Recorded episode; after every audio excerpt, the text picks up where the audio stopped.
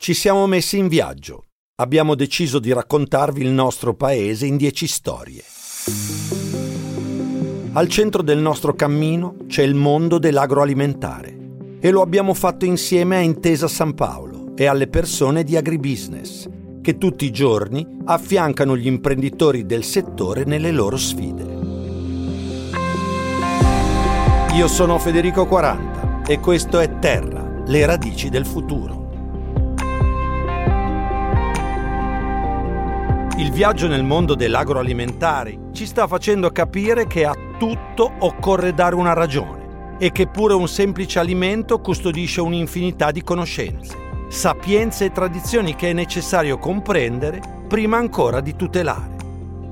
È solo partendo da qui che saremo in grado anche di condividerle. Il viaggio di oggi, infatti, ci porta alla scoperta del turismo agroalimentare. Si dice spesso che l'Italia sia il paese più bello del mondo, ma è una cosa che tendiamo a dare troppo per scontata, senza ragionarci sufficientemente a fondo. Siamo un ponte in mezzo al Mediterraneo e certamente questo ha contribuito alla varietà della nostra cultura. Secoli e civiltà si sono succeduti e stratificati sul nostro suolo, generando cultura, accumulando saperi che provenivano da ogni parte del mondo dall'Oriente e dall'Africa ai paesi del nord.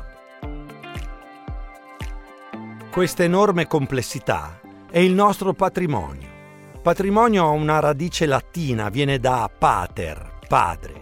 Le parole hanno un potere magico, sono misteri. Il patrimonio è tutto ciò che un padre può trasmettere, trasferire a un figlio. Diremmo un'eredità.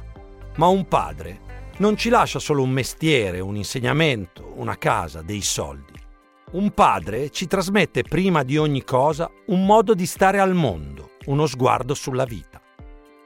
Questa eredità, materiale e immateriale, affinché diventi un patrimonio, è necessario conoscerla e a nostra volta trasmetterla, farla diventare così l'eredità di qualcun altro.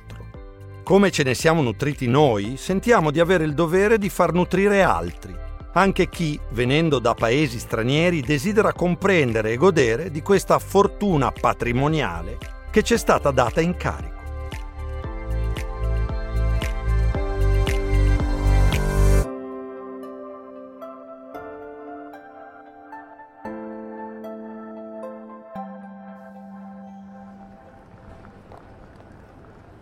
Dopo due anni in cui siamo stati costretti a casa per via della pandemia, il nostro bisogno di spostamento, di esperienze e di condivisione ci ha spinti a rimetterci in moto, a tornare a viaggiare. Ma il viaggiatore contemporaneo ha delle esigenze diverse da quelle che aveva l'uomo del passato. Desidera essere coinvolto, essere parte del nostro patrimonio. Il viaggio è sì esperienza, arricchimento, condivisione, ma tutto questo è racchiuso in una cornice molto più grande e molto più ricca, il turismo.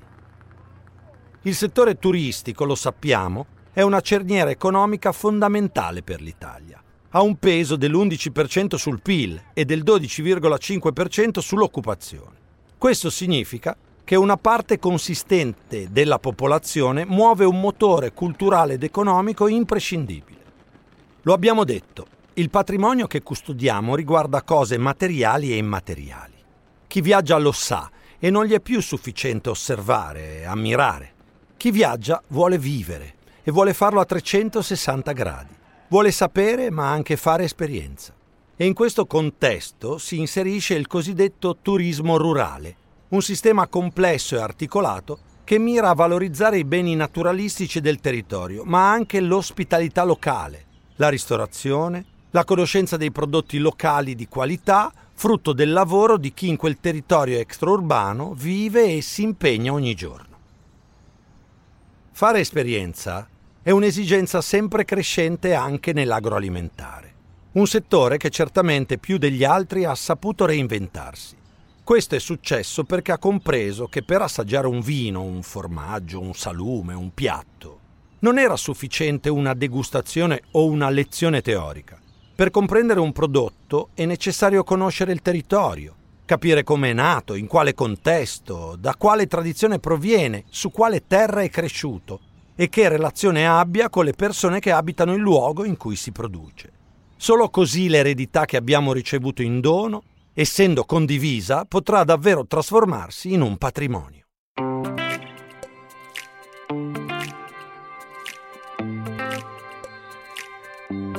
Il paesaggio ci modifica, ci forma, segna il nostro stesso carattere. E pochi luoghi quanto le colline di Montalcino hanno avuto sulle persone che le abitano un potere tanto forte. Un paesaggio che ha offerto molto, ma al quale gli uomini hanno anche restituito.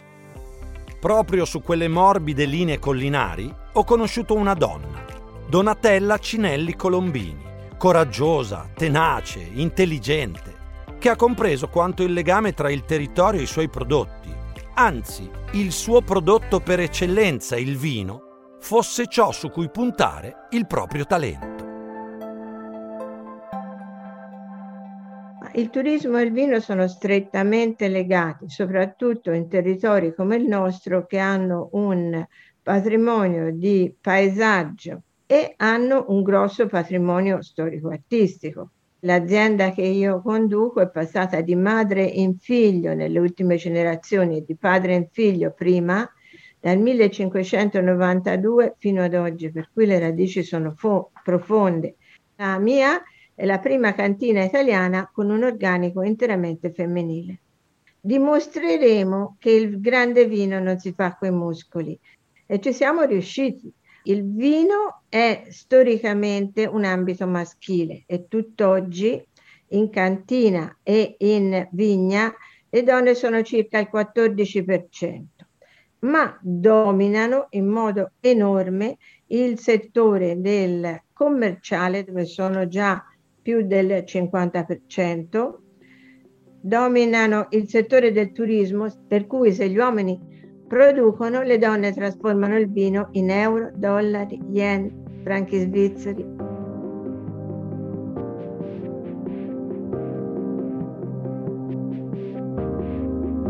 C'è qualcosa di radicale in ogni viaggio che ci faccia tornare indietro. Quello che bramiamo, la ricerca delle nostre radici, che ci sembra di perdere e poi di nuovo riconquistare in un movimento senza fine, ci pone di fronte a un bivio cosa e quanto siamo disposti a perdere, a cosa sappiamo davvero rinunciare di noi per essere capaci di consegnare, a nostra volta, quell'eredità che abbiamo ricevuto in dono, quanto siamo disposti a farla diventare un patrimonio comune e condiviso. Non è indispensabile solamente far conoscere le eccellenze del nostro paese fuori dai confini nazionali, ma portare gli altri qui, a casa nostra fare loro conoscere davvero cosa sia l'Italia, fargliene fare esperienza. Anche il viaggio di oggi, insieme a Intesa San Paolo, alle persone di agribusiness, è arrivato alla sua conclusione, ma il cammino alle radici del futuro continua nei prossimi episodi di Terra.